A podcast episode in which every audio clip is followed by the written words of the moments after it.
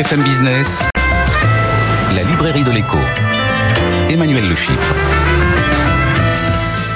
Bienvenue dans la librairie de l'écho, l'émission de BFM Business qui vous offre chaque semaine le meilleur de la littérature économique. Alors évidemment, pas d'émission sur les livres sans auteur. Nous les recevrons dans la première partie de l'émission. Et puis vous retrouverez dans la seconde partie nos critiques. Aude Martin, aujourd'hui pour Alternative économique, face à Jean-Marc Daniel. Ils vous livreront leur coup de cœur et leur coup de gueule. Et puis euh, ne loupez pas évidemment nos chroniqueurs Benaouda Abdedaïm qui vous a encore déniché des études passionnantes. Vous allez voir. Et puis notre bibliothécaire Stéphanie Colo qui rendra hommage à Jean-Paul Fitoussi avec euh, un de ses livres qui a marqué le débat public français. N'oubliez pas notre compte Twitter, notre page Facebook. On démarre tout de suite avec nos auteurs. Le président de la République, Emmanuel Macron, a la promis, le prochain Premier ministre sera chargé de la planification écologique. Alors, euh, on a décidé de le prendre au mot comme quelques flous subsistent en la matière, eh bien, nous avons décidé dans la librairie de l'écho de proposer aux nouveaux locataires de Matignon quelques pistes de réflexion avec vous. Michel Derdevet, vous êtes président du think tank Confrontation Europe, ancien dirigeant d'Enedis. Vous avez coordonné cet ouvrage collectif dans l'urgence climatique. Pensez la transition énergétique. Le voici. Et c'est aux éditions Folio. Et puis, avec vous, Christian Buchet, directeur du Centre d'études et de recherche sur la mer de l'Institut euh, catholique de Paris. Vous êtes directeur scientifique du programme Océanide. C'est la plus grande étude historique mondiale jamais réalisée sur la mer. Vous allez nous en dire un mot, mais avec vous, on va voir tout le potentiel justement qu'on pourrait tirer de la mer avec votre livre Osons la mer au Cherche Midi pour que la mer soit autre chose. C'est une citation de Eric Tabarly que vous faites dans votre livre, pour que la mer soit autre chose que ce qu'on a dans le dos quand on regarde la plage. Voilà. Je commence avec vous, euh, justement, euh, Christian Buchet. Euh, vous dites même au plus haut de l'épopée napoléonienne, la France n'a jamais été aussi grande qu'elle ne l'est depuis 1994. Qu'est-ce qui se passe en 1994 pour que la France devienne si grande? C'est dire que nous sommes bien nés, la plupart de nos, auditeurs. Euh, en plus, nous avons la chance de rentrer dans un nouveau temps de l'histoire, qui est le troisième temps de l'histoire. Alors 1994... Attendez, attendez, attendez, vous, vous, vous commencez très fort. C'est quoi le troisième temps de l'histoire? C'est quoi les deux premiers? Les deux premiers, vous avez eu le temps des Méditerranées au pluriel, c'est-à-dire qu'on dit toutes les grandes civilisations sont nées autour de la Méditerranée, mais il y a tout autant de grandes civilisations qui au même moment se sont développées autour d'une autre Méditerranée qui s'appelle la mer de Chine.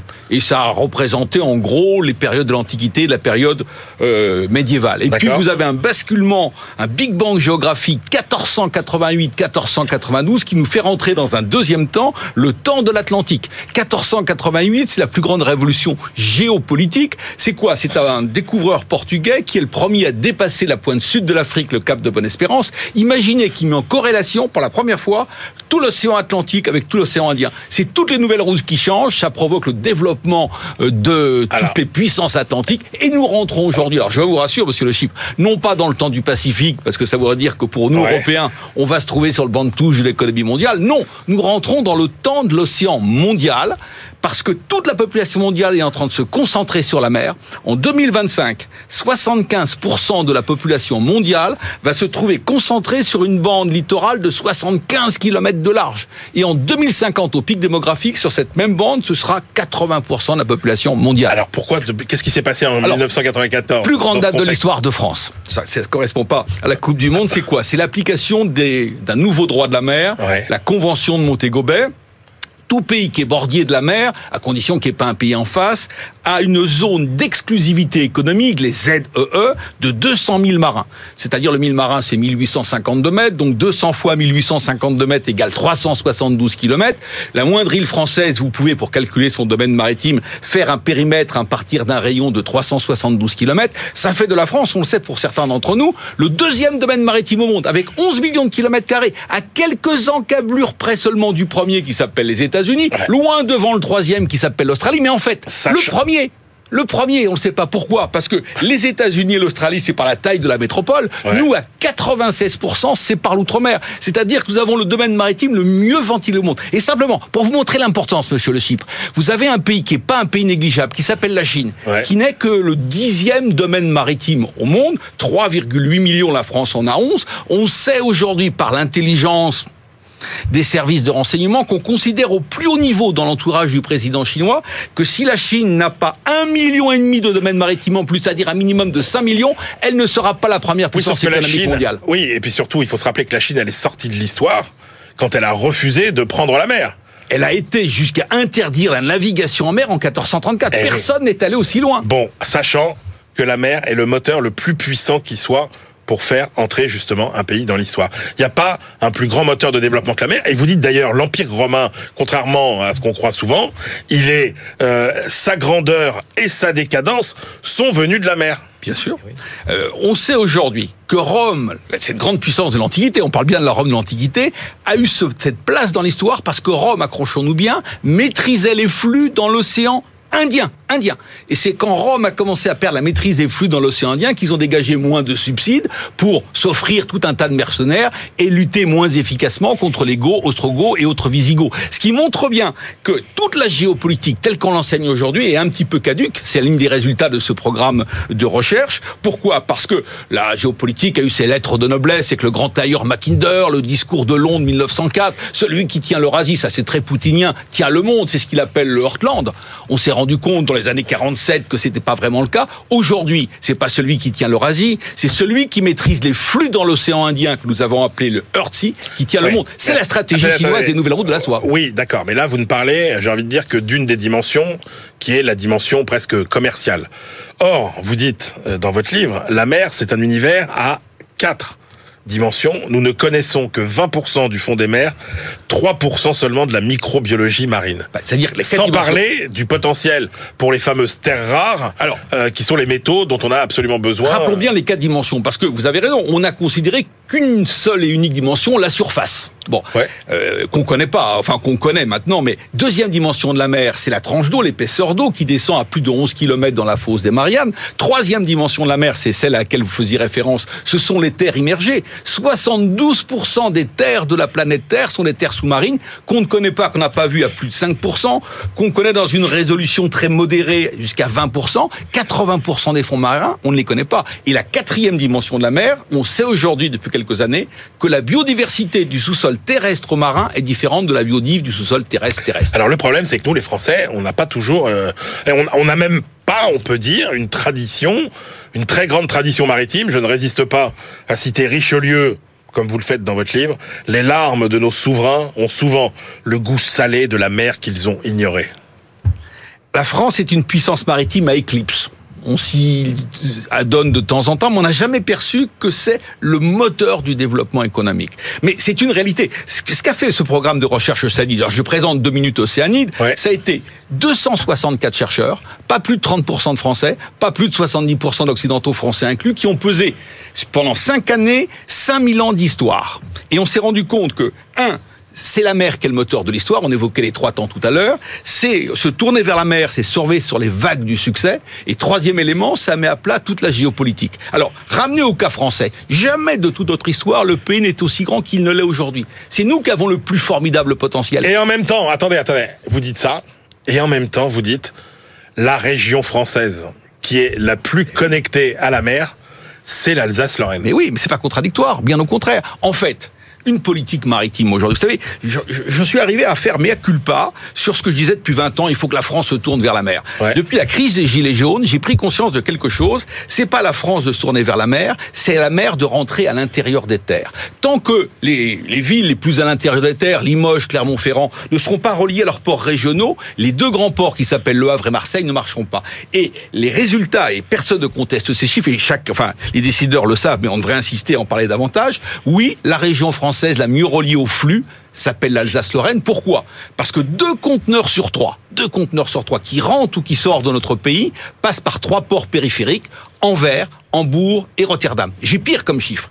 Marseille, Marseille qu'on aimerait voir en grand justement. Ouais. C'est un conteneur sur deux qui rentre ou qui sort de la région PACA, qui passe par Anvers, Hambourg et Rotterdam. C'est-à-dire que un ouais. porte-conteneur qui passe au large de Marseille, il fait bonjour, il continue pendant une journée et demie, deux jours de navigation, il arrive à Non, mais Anvers. là, Michel Derdevet, avec son bilan énergétique de votre container, il, s'est- il, il- il s'étouffe, là. Ah oui, oui, mais attendez, il y a pire. Il arrive enfin à Anvers, premier port français, c'est Bonaparte qui avait raison. On va décharger ça sur des camions euh, et qui vont mettre deux jours à rejoindre Marseille. C'est-à-dire qu'aujourd'hui, qu'est-ce qui permettrait tout à la fois de lutter contre les émissions de CO2 parce que euh, c'est beaucoup plus un débours d'émissions de CO2 beaucoup plus conséquent entre Anvers et la ville de Rennes, si vous voulez, qu'entre Shanghai et Anvers. Et le coût du transport entre Anvers, premier port français, donc, et la ville de Rennes, au nord de la Loire, c'est 400 fois plus cher que le transport d'un frigo entre Shanghai et Anvers. Donc, qu'est-ce qui permettrait tout à la fois de lutter contre les émissions de CO2, Ouais. de lutter plutôt d'améliorer la compétitivité de nos entreprises. Plus une entreprise se décale de l'Alsace-Lorraine, région la mieux reliée au flux, Ouais. plus il y a un surcoût à l'import pour produire, plus il y a un surcoût à l'export pour vendre. Qu'est-ce qui permettrait en même temps, troisième élément, de lutter contre la désertification que la crise des Gilets jaunes a bien montré, et en même temps, parce qu'on était dans le débat 80 ou 90 sur nos routes, de lutter contre l'accidentologie routière, c'est une politique maritime qui n'est pas une politique seulement de la pêche ou de l'énergie marine renouvelable, qui est une politique d'aménagement du territoire. Bon, Nos le- deux grands ports, monsieur Ouais. le Chip, sont des cul-de-sac. Oui, pro- Marseille et Le Havre le sont des cul-de-sac. vous dites, c'est que si on... Enfin, je veux dire, le, le, le, compte à rebours euh, est, largement déclenché. Et vous Ah, dites, oui. là, si dans 10 ans, Ah, on n'a pas réagi, ce sera trop tard parce qu'on aura les ports italiens qui seront connectés avec la Chine. Et là, donc, donc qu'est-ce qu'on fait? Qu'est-ce qu'on fait? oui, parce que il s'est passé quelque chose de grave en juin 2009, lors de la dernière venue en Europe du président chinois Xi Jinping. Il a loué, noué un accord séparé avec l'Italie, pays fondateur de l'UE, pour désenclaver au niveau terrestre trois ports italiens, Gênes, Savone, Trieste. Si dans les dix ans, nous ne raccordons pas mieux le port de Marseille jusqu'à Lyon à l'intérieur des terres, c'est tout le quart sud-est de la France dans sa capacité à lutter contre le chômage, la compétitivité des entreprises qui sera plantée. Donc aujourd'hui, oui, il faut une politique de grands travaux. Hein. C'est ça avant tout, c'est-à-dire qu'il faut innerver le pays. Il faut recréer cette dynamique de flux. Il faut que chaque région, chaque département ait en quelque sorte une réflexion sur son aménagement à partir de son port régional. C'est ça qui créera la dynamique de développement. C'est ça qui permettra à nos deux grands ports, Le Havre et Marseille, de se décoincer. Vous savez, un conteneur qui arrive au Havre, pardonnez-moi, mais il a l'air malin. Il faut le dépoter pour le mettre sur un train qui fera 2 km 6. Deuxième rupture de charge, on va le remettre sur une barge qui finira par arriver en Ile-de-France. Le conteneur qui est arrivé à Anvers, il y a longtemps qu'il est là. Donc pourquoi? Parce que nos ports sont pas reliés à l'intérieur. Donc il y a urgence. Alors ce qui est positif, c'est que les ports du Nord sont saturés. Donc on a du potentiel, mais il faut une vraie politique maritime. Il faut pas prendre la mer comme quelque chose de périphérique. Vous savez, il y a eu beaucoup d'écuries présidentielles, euh, mais la mer, c'est toujours un groupe mer. Moi, je Ouais. rêve d'un groupe mer qui soit pas un groupe mer pour recueillir les voix du secteur de la mer, mais qui soit au cœur de l'économie. Mettons la mer au cœur de notre économie, innervons notre économie, recréons une dynamique Alors- de vie, de mouvement par la mer. Michel Derdevet, euh, d'ailleurs, euh, effectivement, la mer sera, sera sans doute une partie euh, de la solution vers la transition euh, écologique. En attendant, Michel Derdevet, la réalité que vont vivre les ménages au cours des prochaines années, ce sont des factures énergétiques qui vont absorber une part croissante de leurs revenus. Bien sûr, et, de toute façon, le mouvement a démarré et partout. Euh, Le livre que nous avons euh, écrit, d'abord, c'est un livre collectif. C'est un livre qui a été écrit avec 21 auteurs. Une partie de ces auteurs sont des jeunes, parce que nous considérions que c'était bien qu'il y ait un partage entre des seniors et des juniors pour écrire cette, euh, ce livre qui est un peu une, une sorte de démarche carte sur table sur les grands enjeux. Pour revenir sur votre question... Vous avez même associé par papier souvent euh, un jeune et, un ancien euh, entre Ah mais systématiquement, Ouais. euh, tous les chapitres ont été écrits entre un senior et un junior. Et pour les juniors, c'est des, des jeunes du groupe d'études géopolitiques de Normal Sup qui sont extrêmement pertinents et, et, et experts sur le sujet. Et pour répondre à votre question, oui, le mouvement va être un mouvement à la hausse. Et à partir de là, il y a un certain nombre de réponses qui peuvent être faites. Elles ont déjà été faites ces dernières semaines, ces derniers mois, partout en Europe. C'est-à-dire, c'est des aides, c'est des chèques, c'est des dispositifs temps, de court terme bien entendu. Et donc derrière, il y a des réponses plus profondes qui s'appellent des changements de modèle qu'il faut accompagner. Et bien sûr qu'il y a des efforts que nous donne l'Agence internationale de l'énergie en matière de sobriété. Euh, euh, cher Emmanuel Alors. Le Chypre, en 2011, quand il y a eu Fukushima, quelques semaines après, les Japonais ont été en prise à l'impossibilité d'avoir de l'électricité et leur consommation a diminué de 15, 20, 25% de manière souple, Non, flexible. c'est clair Et donc ça veut dire qu'on va aller vers des changements de oui. modèle. Mais oui, alors la sobriété, ça permet de gagner moi, j'ai 15-20%. Oui, et, et sans changer radicalement nos façons de vivre. Mais le mix énergétique, il va bien falloir qu'il change. Or, on voit bien qu'il y a une inertie considérable. bien sûr. Considérable. Euh, donc, euh, est-ce que d'ici 15 ans, le mix énergétique, il aura changé tant que ça, en fait? En tout cas, il le faudra. Parce que ce que nous dit le groupe des experts climatiques, c'est que nous avons deux ans, trois ans pour changer. On n'est pas sur la tangente qui a été fixée dans les accords de Paris. Oui, mais Michel, vous voyez bien 2015. que euh, relancer du nucléaire, euh, ça, ça, ça n'arrivera pas avant euh, 15 ou 20 ans. euh. Oui, mais donc ça veut dire qu'il y a des scénarios qu'il faut trouver à court terme, à moyen terme et à plus long terme. Et c'est les trois qui vont la faire. Ça veut dire que si on se met, si on regarde le marché européen aujourd'hui, on voit bien que l'attitude de Poutine et le, le- la diplomatie énergétique violente qu'il met en place en coupant la Bulgarie, la Pologne hier, amène à des réponses rapides. Donc il y a des réponses à envisager à trois mois, six mois pour passer l'hiver 22-23. Je vais vous poser la question de façon un peu choquante, peut-être. euh, euh, cette guerre en Ukraine, euh, elle nous fait gagner combien d'années pour pas apprendre à nous passer du gaz euh, Alors, du en gaz tout russe? cas, je pense qu'elle est euh, un formidable accélérateur de la prise de conscience. Pourquoi? Parce qu'il y a déjà eu des crises russo-ukrainiennes en matière de gaz. 2005-2006, 2007-2008, 2008-2009. Ces crises étaient liées pour des raisons d'intérêt économique, parce que les Ukrainiens voulaient avoir une part de la rente gazière, notamment. Mais ces crises, elles n'ont pas donné lieu dans la décennie passée à une prise de conscience qu'il fallait se désintoxiquer des énergies fossiles. La vraie leçon que l'Europe aurait dû tirer, c'est sortons du charbon, du pétrole et du gaz.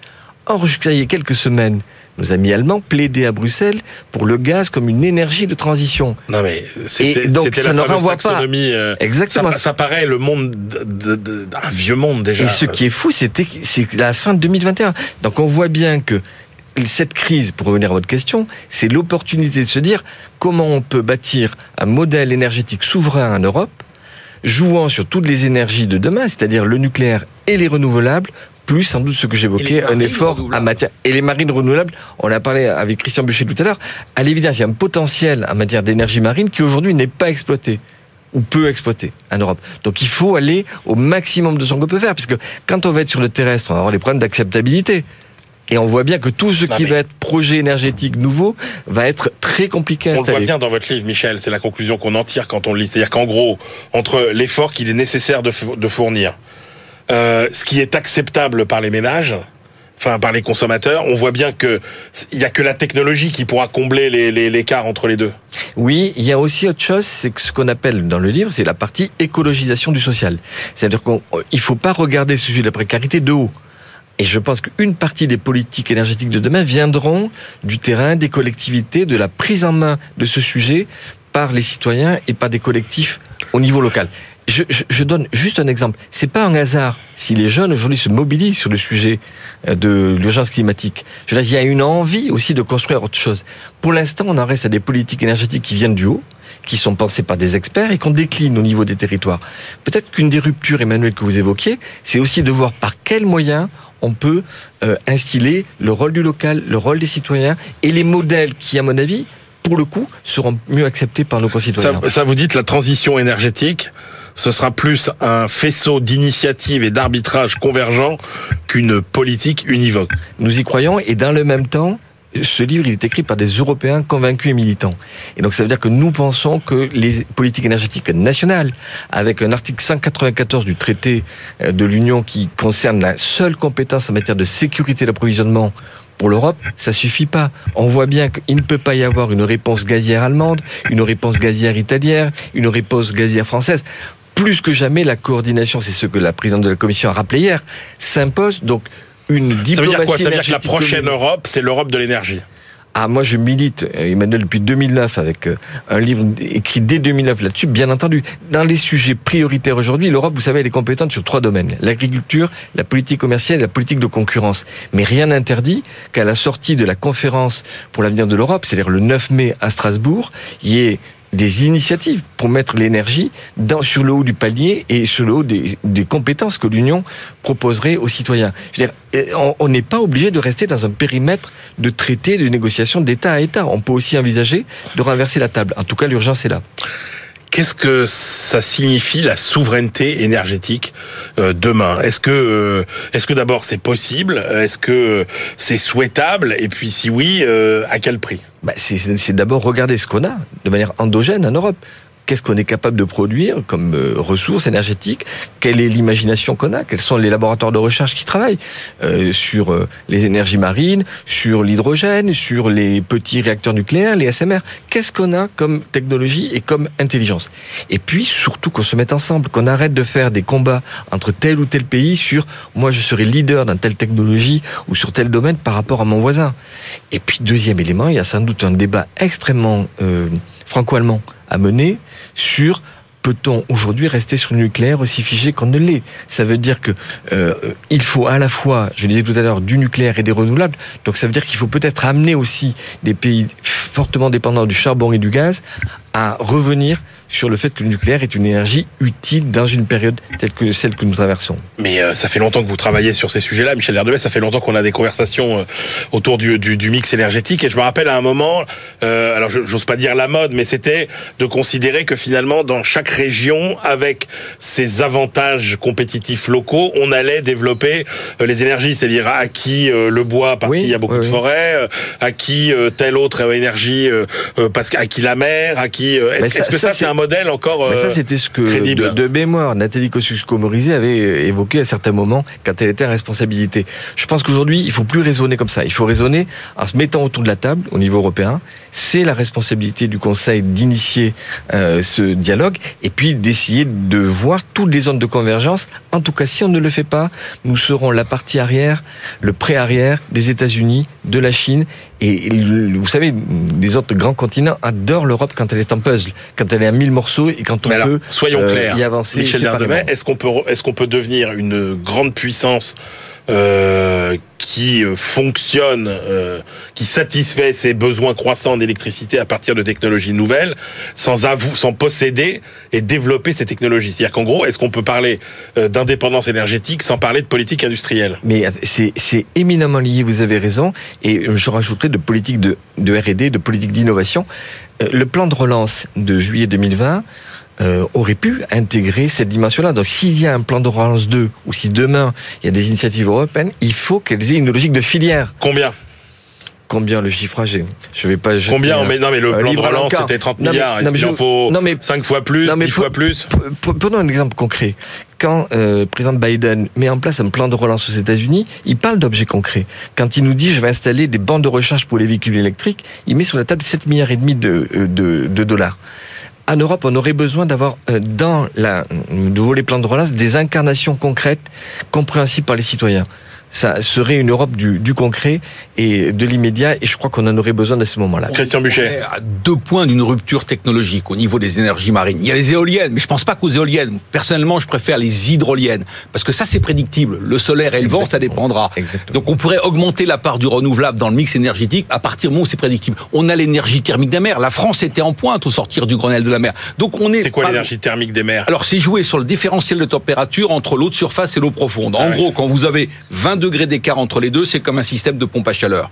Et dans toutes les régions, je pense à l'outre-mer, là, nous aurons ce genre de choses. Et là aussi, c'est prédictible. Donc, on est à deux doigts d'une rupture technologique. Quand vous voyez qu'en moins d'un an, on a obtenu un vaccin contre le Covid, vous croyez pas que si depuis quelques années, on avait mis le paquet sur ce sur deux ou trois éléments, on y La arriverait. question qui se pose, c'est euh, qui décide de la transition énergétique? En gros, c'est la question du rapport entre écologie et démocratie. Ben, il faut que ce soit tout le monde. Euh, C'est pas un propos démagogique, mais on voit bien qu'il y a des responsables à un moment donné. C'est les exécutifs, c'est les chefs d'État du gouvernement, c'est l'Union européenne, c'est les parlements. Je considère qu'il faut que l'ensemble euh, de la représentation nationale et européenne soit associé. Et puis c'est les citoyens, parce que c'est souvent au niveau local que les décisions peuvent être prises de manière collective, engageante, tout ce qui relève du mouvement coopératif. C'est quelque chose qu'il faut retrouver. C'est un esprit dans lequel, si on choisit l'endroit où on fait son éolienne, où on construit son panneau photovoltaïque, on sera moins en situation de le contester après. Donc il faut retrouver tout cet élément-là. C'est pas le plus simple, parce que souvent, un certain nombre de décideurs sont sur euh, des annonces. On l'a vu depuis décembre 2015 et la COP. Et puis après, on se rend compte que c'est un peu plus compliqué et que, euh, pour reprendre la formule du guépard, il faut que tout change sans rien que rien ne change. Et donc, par exemple, la Chine est un exemple flagrant. La Chine nous parle depuis le 12e congrès de civilisation écologique. Et la Chine, l'an dernier, a construit pour le tiers des nouvelles centrales charbon. Donc en même temps que c'est un continent qui se mais en leadership, on voit bien que derrière, c'est le vieux monde qui continue à nourrir l'économie. Eh bien oui, parce que là, encore besoin de l'autre. Merci beaucoup à tous les deux. Je rappelle vos deux livres dans l'urgence climatique, livre piloté par Michel Derdevet, c'est aux éditions Folio. Et puis le livre de Christian Buchet, Osons la mer au Cherche Midi. On se retrouve tout de suite pour la deuxième partie de cette librairie de l'écho. BFM Business, la librairie de l'écho. Emmanuel Le Chypre. On se retrouve pour la deuxième partie de cette librairie de l'écho. Nous la clôturons comme de coutume avec nos chroniqueurs. Benaouda Abdelhaim et ses études extraordinaires. Et puis euh, Stéphanie Colo, notre bibliothécaire qui euh, rendra hommage aujourd'hui à Jean-Paul Fitoussi à travers un de ses livres qui ont marqué le débat euh, public français. Mais tout de suite, on démarre avec nos critiques. à ma gauche, Aude Martin. Bonjour Aude. Bonjour Emmanuel. Aude qui porte aujourd'hui les couleurs d'alternatives économiques, journaliste, bientôt éditorialiste, elle sera, euh, on, vous, on vous le promet. Et puis à ma droite, Jean-Marc Daniel, professeur émérite à l'ESCP euh, Business School critique euh, attitré, lui, de la Société d'économie politique. Allez, on commence avec votre choix, euh, Aude Martin, euh, le livre de Pierre Jacquemot aux éditions de l'Aube, Afrique, la démocratie à l'épreuve. Oui, c'est tout à fait ça. Alors, Pierre Jacquemot, il a été ambassadeur français dans plusieurs pays sur le continent africain, donc notamment en RDC, en République démocratique du Congo, au Kenya et d'autres encore. Il a travaillé au ministère des, des Affaires étrangères en France et euh, il s'interroge dans ce livre sur euh, la progression de la démocratie en Afrique. Alors il nous rappelle dès l'introduction qu'il y a plus de 600 élections à la fois présidentielles et législatives qui ont eu lieu sur le continent depuis 1990. Euh, il n'y a plus qu'un seul pays qui ne vote plus, c'est l'Érythrée. mais la question qui se pose, c'est est-ce que pour autant on peut dire que la démocratie progresse, comme le pensent beaucoup d'institutions internationales ou même africaines. Parce qu'on vote, ce parce serait vote, ce serait, voilà. Alors il montre que ce n'est pas le cas. Ah euh, dans un premier temps, parce que déjà il y a beaucoup d'élections qui peuvent pas être considérées comme libres, honnêtes, impartiales, etc. Donc il a tout un chapitre où il revient sur euh, toutes les manipulations possibles qu'on peut avoir des élections, que ce soit avant, pendant ou après un scrutin. il détaille tout ça et surtout ce qu'il explique d'intéressant, c'est que même dans le cas où on a des élections libres, ça suffit pas pour autant à dire qu'on a une véritable démocratie, parce qu'on ne peut pas réduire la démocratie à son volet qu'il appelle procédurale, donc c'est l'élection. Euh, et pour avoir une véritable démocratie qu'il appelle lui substantielle, il faut tout un tas d'autres critères. Et donc à la fin, euh, c'est le cœur de son livre, il dresse euh, une liste de quatre configurations que lui observe sur le continent africain. Donc il distingue les démocraties matures, là où pour le coup il y a une véritable démocratie, même si ça n'est jamais parfait, des démocraties molles. il parle aussi des démocratures, ce qu'il appelle démocrature, donc c'est les autocraties progressistes, et enfin les démocraties immatures, qui là est le, le stade le moins avancé euh, de la démocratie. Donc c'est assez intéressant et finalement il, bat en brèche, euh, il bat en brèche pardon cette euh, théorie qui voudrait que finalement chaque élection soit un apprentissage qui conduise vers in fine ah la démocratie. Et il montre même que là en Afrique par exemple la multiplication des élections sans changement majeur euh, à la suite, ça a plutôt conduit à une fatigue du vote, notamment chez les jeunes qui sont très peu représentés.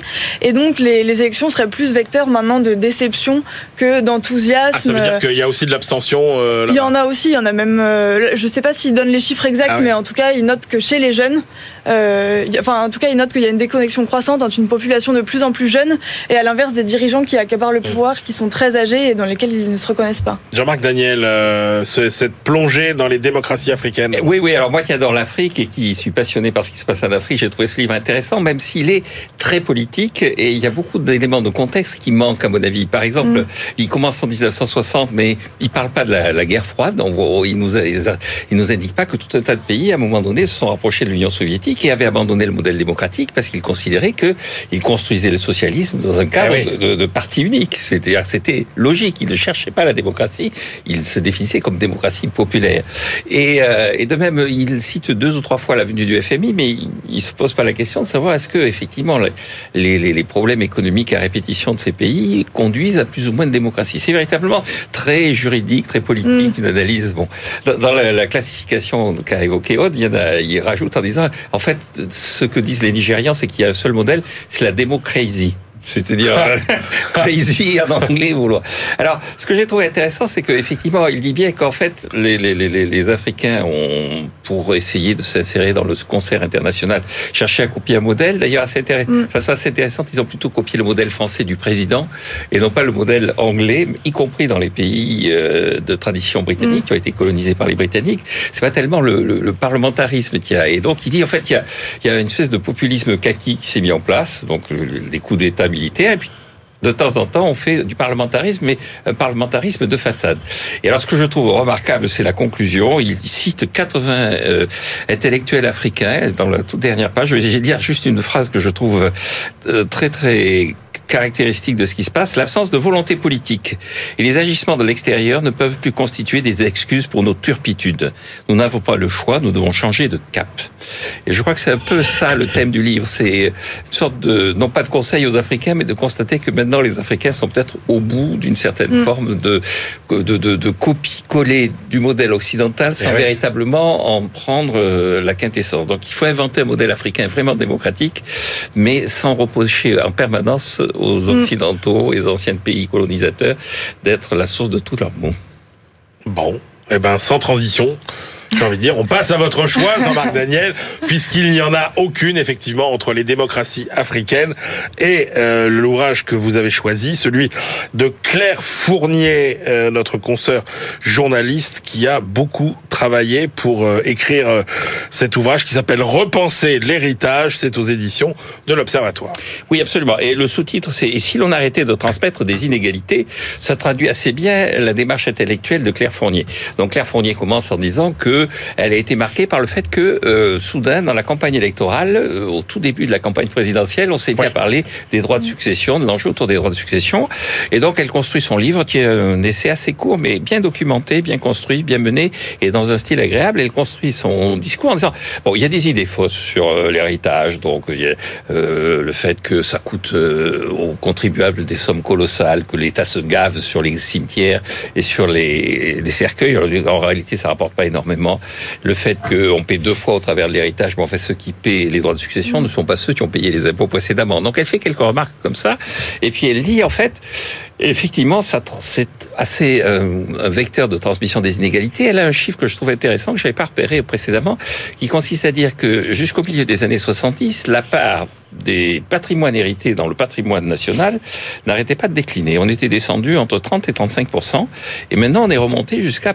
près de 60% de la part des héritages hérités dans le patrimoine national. Et donc elle dit là, il y a un vrai problème, donc euh, il faut faire quelque chose. Alors, dans les trois dernières pages, elle fait ses propositions, c'est assez rapide, hein, trois pages. Mmh. Euh, c'est de dire, je plafonne, on plafonne la, la, somme qui est héritée. Elle dit, euh, fondamentalement, il faut aussi ne pas oublier qu'il y a des formes non financières d'héritage, l'héritage culturel, l'héritage de savoir, l'héritage scolaire est aussi important.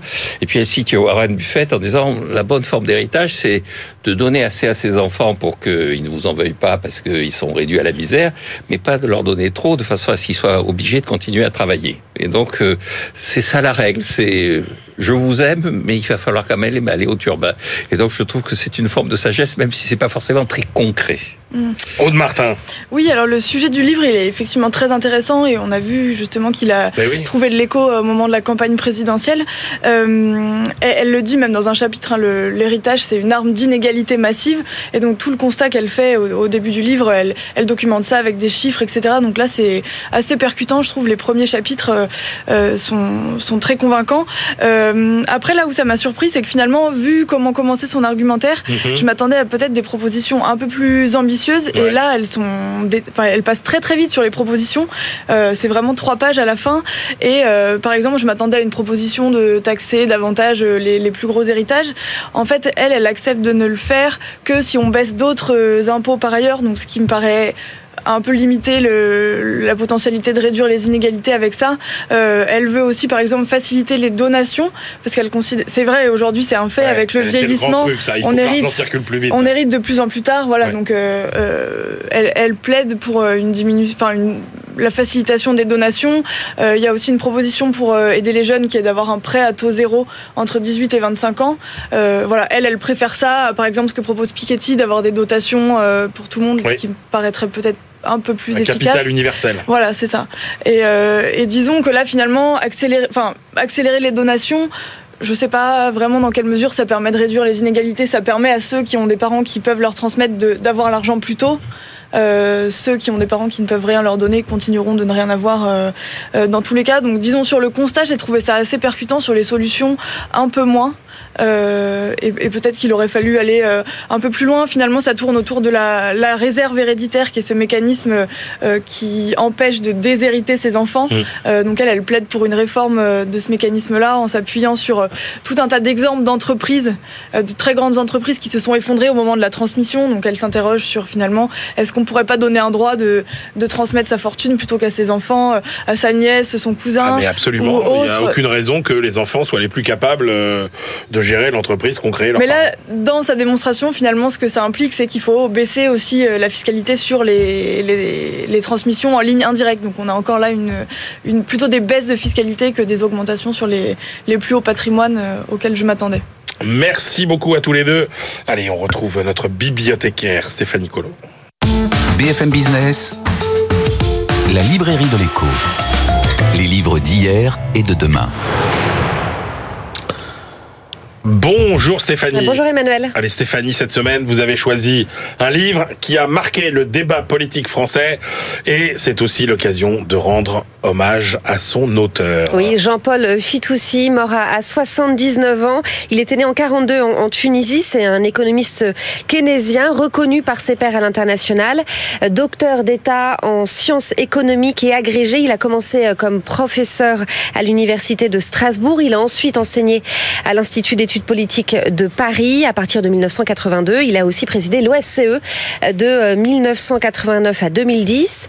Il était membre du Conseil d'analyse économique et il a aussi beaucoup œuvré en Italie. Absolument. Il a vrai. enseigné à l'université Louis de Rome et occupé aussi un siège au conseil de- d'administration de, Telecom Italia. C'était de euh, 2004 à 2017. Alors, il était euh, économiste, mais il a aussi beaucoup pesé sur euh, sur sur les débats politiques hein, Oui. dans le pays. Oui, en fait, pendant 20 ans, il a aussi été secrétaire général de l'Association internationale des sciences économiques, participant ainsi à la réflexion donc internationale et nationale, évidemment, avec euh, des prix Nobel euh, comme Kenneth Arrow, Amartya Sen, Helmut Phelps ou encore Robert Solo. Il qui connaissait tous les grands économistes du ses monde amis. entier. Mais C'était ses amis. incroyable. Ah ouais, Ouais. il avait un carnet d'adresses, mais époustouflant. Mm. Alors, il a aussi écrit une quinzaine d'ouvrages et son travail porte euh, sur les rapports entre la démocratie et le développement économique, sur l'inflation, le chômage et sur le rôle des politiques économiques. Il était critique sur la rigidité euh, budgétaire et monétaire au motif qu'elle euh, aurait un effet négatif sur euh, la croissance et l'emploi. Et d'ailleurs, le livre dont vous nous parlez euh, aujourd'hui, le débat interdit, bah, c'est ce débat finalement qui suit euh, ce qu'on a appelé la période de désinflation euh, compétitive, qui était quand même une période de rigueur. Ouais, alors en fait, lui, il veut dépasser ce débat interdit qui opposerait les partisans du franc fort à ceux du franc faible. Il faut chercher les moyens de conjuguer plein emploi et monnaie forte. Le livre est, publié en mars 95. Euh, La rigueur budgétaire prévaut, vous l'avez dit Emmanuel, depuis la fin des années 80, euh, puisque les pays de l'Union européenne doivent se soumettre aux contraintes de la convergence euh, en vue de la monnaie unique. Il est alors urgent de se conformer aux critères de Maastricht, à savoir un, déficit qui ne dépasse pas euh, les 3 points de PIB. On est alors à, à 5 points euh, en France. Or, pour Jean-Paul Fitoussi, depuis plus de 10 ans, on ne se préoccupe que de l'inflation et de cette crédibilité monétaire. Elle est, c'est devenu une obsession et la croissance molle une fatalité. La politique du franc fort a amputé la compétitivité des entreprises et fait gonfler le chômage. Il écrit La crise de l'emploi que traversent les pays européens est la plus grave depuis les années 30, notamment en France. C'est le pays qui a aussi pratiqué une des politiques monétaires les plus restrictives de toute l'Europe, sinon du monde. En tout salarié, il y a désormais un exclu qui sommeille. Est-ce qu'il proposait des solutions, Jean-Paul Fitoussi Oui, pour lui, il faut justement accélérer sur la monnaie unique parce que à ce moment-là, la, la politique monétaire européenne ne sera, sera adaptée à l'économie européenne et pas simplement à un État, comme l'Allemagne euh, à, à l'époque. Mais pour cela, il dit qu'il faut renoncer à une interprétation trop euh, stricte des critères euh, de convergence imposés par Maastricht. Et il faut aussi accepter d'affronter la complexité. Il faut que dans les équilibres financiers de l'État, la recherche de la vertu ne se fasse pas au détriment du social. Il faut que la politique économique de la France change d'état d'esprit et abandonne l'esprit de système qui, parce qu'elle ne poursuit qu'un seul objectif, la rend unidimensionnelle. Il écrit une politique économique raisonnable et nécessairement multidimensionnelle parce que les objectifs d'une société sont multiples. Il faut les poursuivre simultanément, euh, c'est-à-dire adapter, euh, c'est-à-dire accepter de procéder à des arbitrages. Merci beaucoup Stéphanie Colo pour euh, cet hommage mérité à Jean-Paul Fitoussi. On retrouve tout de suite Benaouda Abdelhaim, notre globetrotter. BFM Business, la librairie de l'écho. Les livres d'ailleurs. Cher Benaouda, bonjour. Bonjour. Allez, on commence avec euh, une étude qui porte presque un titre de, de film de James Bond. Investissement thématique, le monde ne suffit pas. Introduction à la pénurie. D'après cette euh, très large étude d'économistes de marché et de stratèges de Bank of America, donc pas à proprement parler des militants d'ONG environnementales, les pénuries de toutes sortes vont façonner le 21e siècle. Ils se placent euh, ici ouvertement dans une perspective de placement, Mmh. un style accrocheur, mais euh, une documentation, une analyse particulièrement riche, particulièrement intéressante. Et ça ne concerne pas seulement les ressources naturelles, mais aussi le capital humain. Ah oui. Euh, cette combinaison de manques, nous disent-ils, se répercute sur l'économie, l'environnement, les relations internationales, la mobilité sociale et le niveau d'accélération technologique. Haïm Israël et, ses collègues établissent une série de constats qui attestent à quel point les pénuries vont structurer l'avenir. Euh, voici euh, certains éléments. Un, un habitant d'un pays occidental utilise chaque jour 57 kg de minerais qu'il faut bien extraire euh, quelque part. À ce rythme, déficit structurel dans deux ans de, de lithium, par exemple. Euh, autre point, une puce électronique franchit 70 frontières dans son processus entier de production et de distribution. Les stocks de poissons, autre sujet, ne sont plus évalués qu'à 25 ans, etc.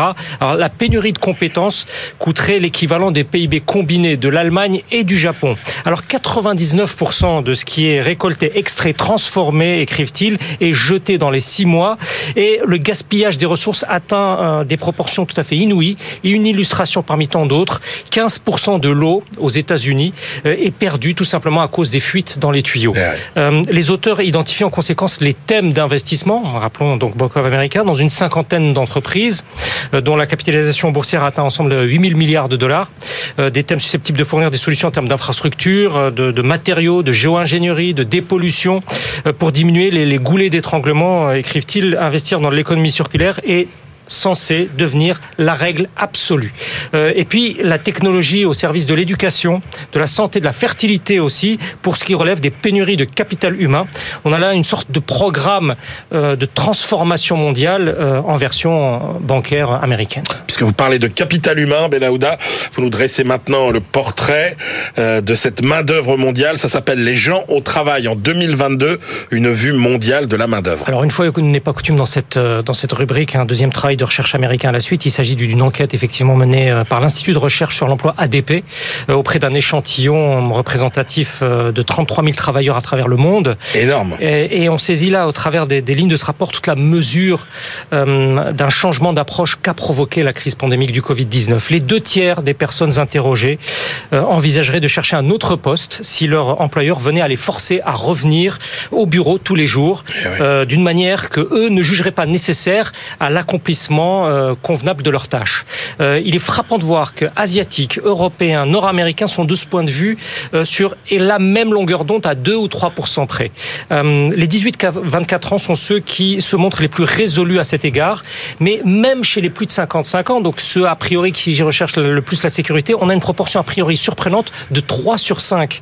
Euh, l'économiste Nella Richardson et, ses collègues expliquent combien le lieu commun de travail est de plus en plus perçu comme source de stress et somme toute de manque d'efficacité professionnelle. Euh, et en lien direct et indirect, il y a un sentiment d'insécurité, d'instabilité qui conduit beaucoup à tenter de se situer dans le coup d'après. Euh, la proportion globale de ceux qui cherchent activement à changer de travail euh, est passée de 15 à 23% donc une personne sur quatre. Ceux qui travaillent à domicile ou en télétravail se montrent plus enclins à une vision optimiste à 5 ans de, de- de leur activité, de leur emploi. L'écart est de 12 points par rapport hum, à ceux qui se rendent quotidiennement dans leur entreprise.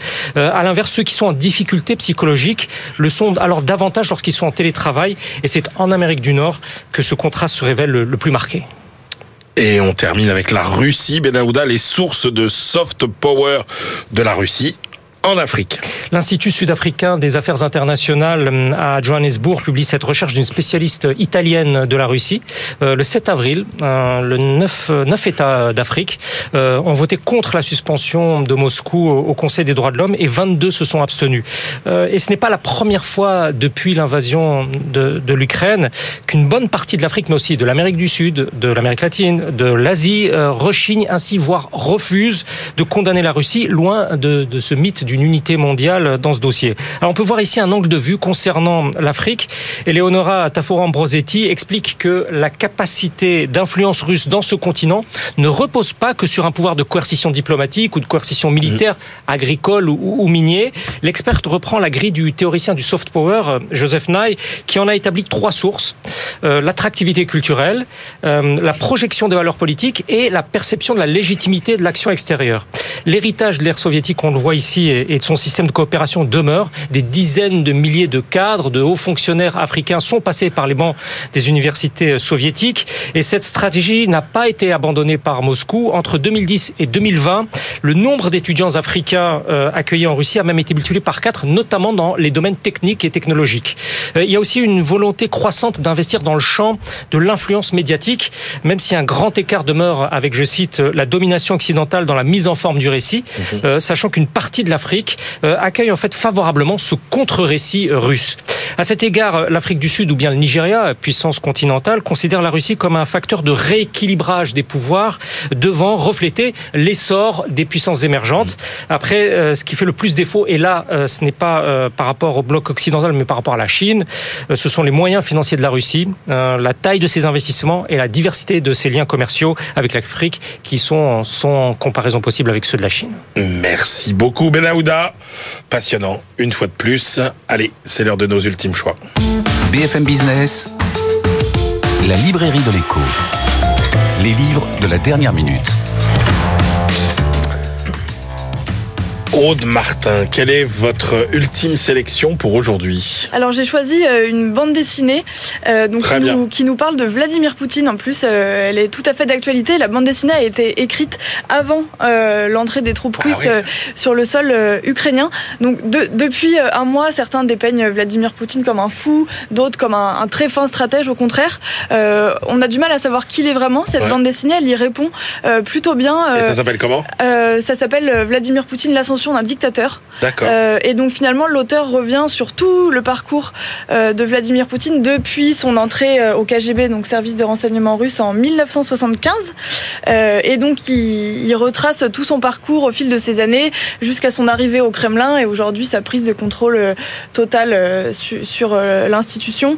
Alors il, il dépeint vraiment un dirigeant d'une très grande violence, que ce soit à la fois envers son peuple et envers les peuples des zones sur lesquelles il entend maintenir un contrôle. Donc ça fait vraiment écho euh, à la situation actuelle. C'est un récit euh, vraiment glaçant, mais très très intéressant euh, à mon sens. Qui est vraiment Vladimir Poutine Jean-Marc Daniel, votre dernier choix Alors mon dernier choix, c'est le dernier numéro d'économie et statistique, la Ah, revue de l'INSEE. Formidable.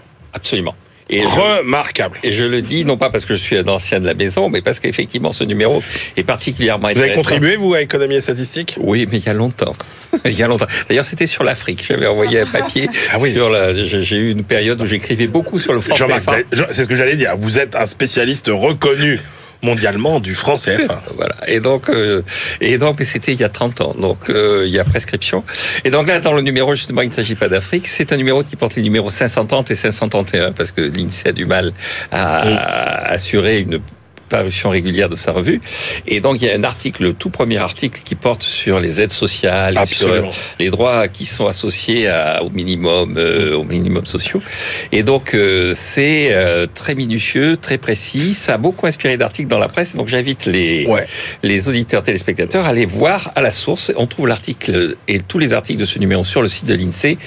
C'est très facile à lire, très compréhensible et très détaillé. Et c'est gratuit, Et c'est gratuit. en plus. Et c'est gratuit en plus. Et c'est absolument passionnant.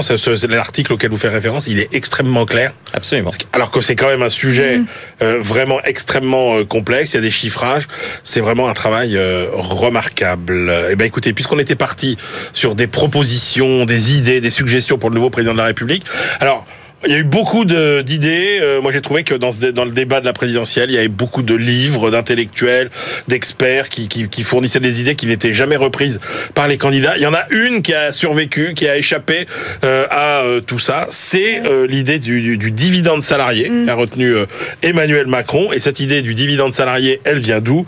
Eh bien, elle vient de ce petit livre de Thibault euh, Langsad, euh, patron, euh, sur euh, voilà, il raconte un petit peu, il explique sa thèse sur ce que doivent être finalement les nouveaux mécanismes euh, d'intéressement et de participation qui permettront de distribuer un 13e voire un 14e euh, mois euh, de revenus aux salariés. Ça s'appelle le dividende salarié, manifeste pour un nouveau partage de la croissance aux éditions Télémac. Voilà, c'est la fin de cette librairie de l'écho. On se retrouve la semaine prochaine et d'ici là, bonne lecture.